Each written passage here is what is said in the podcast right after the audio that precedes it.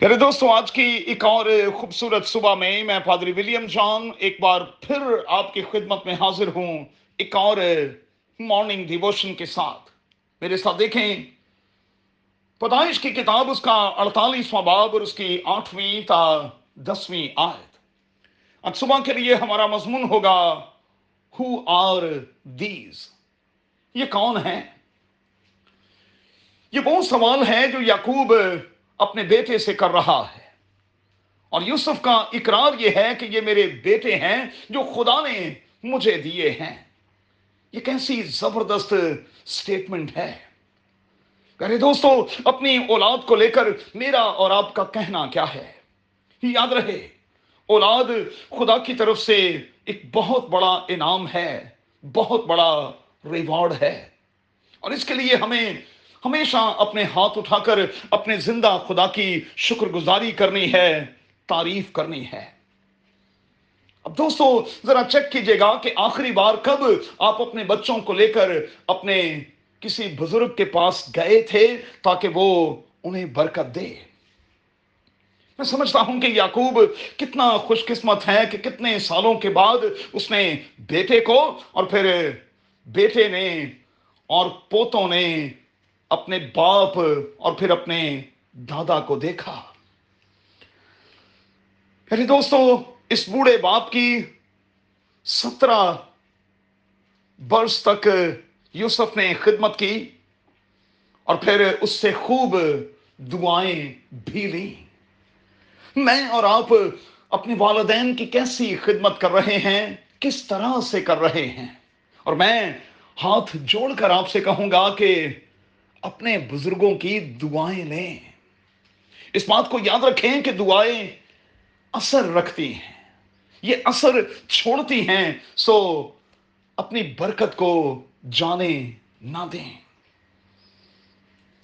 پہلے دوستو، جب خدا پوزیشن دے، مقام دے، تو اپنے بوڑھوں اور پھر اپنوں کو کبھی نہ بھولیں۔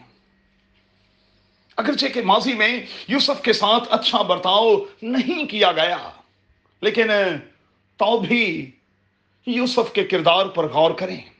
پیدائش کی کتاب، اس کا پچاسواں باب اور اس کی بیسویں اور اکیسویں آیت۔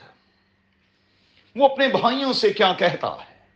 میں تمہاری اور تمہاری اولاد کی پرورش کرتا رہوں گا۔ لکھا ہے کہ اس نے اپنی ملائم باتوں سے ان کو تقویت دی، حوصلہ دیا، دلیری بخشی۔ اس لیے کہ بھائی، آپ سب جانتے ہیں کہ ڈرے اور سہمے ہوئے تھے اور وہ بھائیوں کو تلقین کرتا ہے کہ وہ اس سے مت ڈرے۔ پہلے دوستو، یہ حوالہ ہمیں کیا سکھاتا ہے؟ پہلی بات، کسی کے ساتھ کبھی برا سلوک نہ کریں۔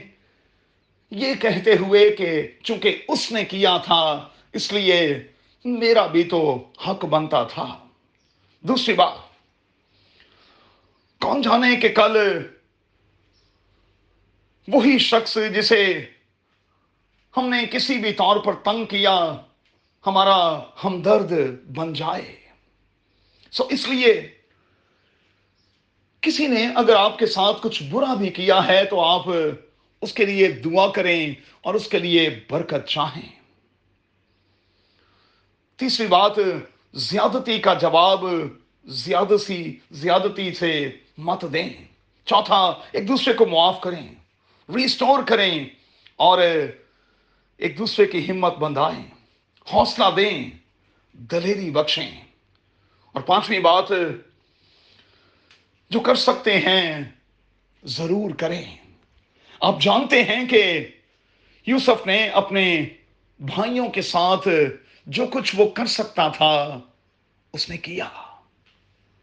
ذرا چیک کیجیے گا، میرے اور آپ کے ارد گرد جتنے رشتے ہیں، میں ان کے لیے کیا کر سکتا ہوں، کیا کر سکتی ہوں جو میں نہیں کر رہا، نہیں کر رہی۔ یاد رکھیے گا کہ ہم خدا کو جواب دے ہیں۔ جو جیسا کرے گا خدا مند سے ویسا ہی اجر لے گا۔ خدا مند آپ کو بڑی برکت دے۔ اپنا بہت خیال رکھیں۔ آمین۔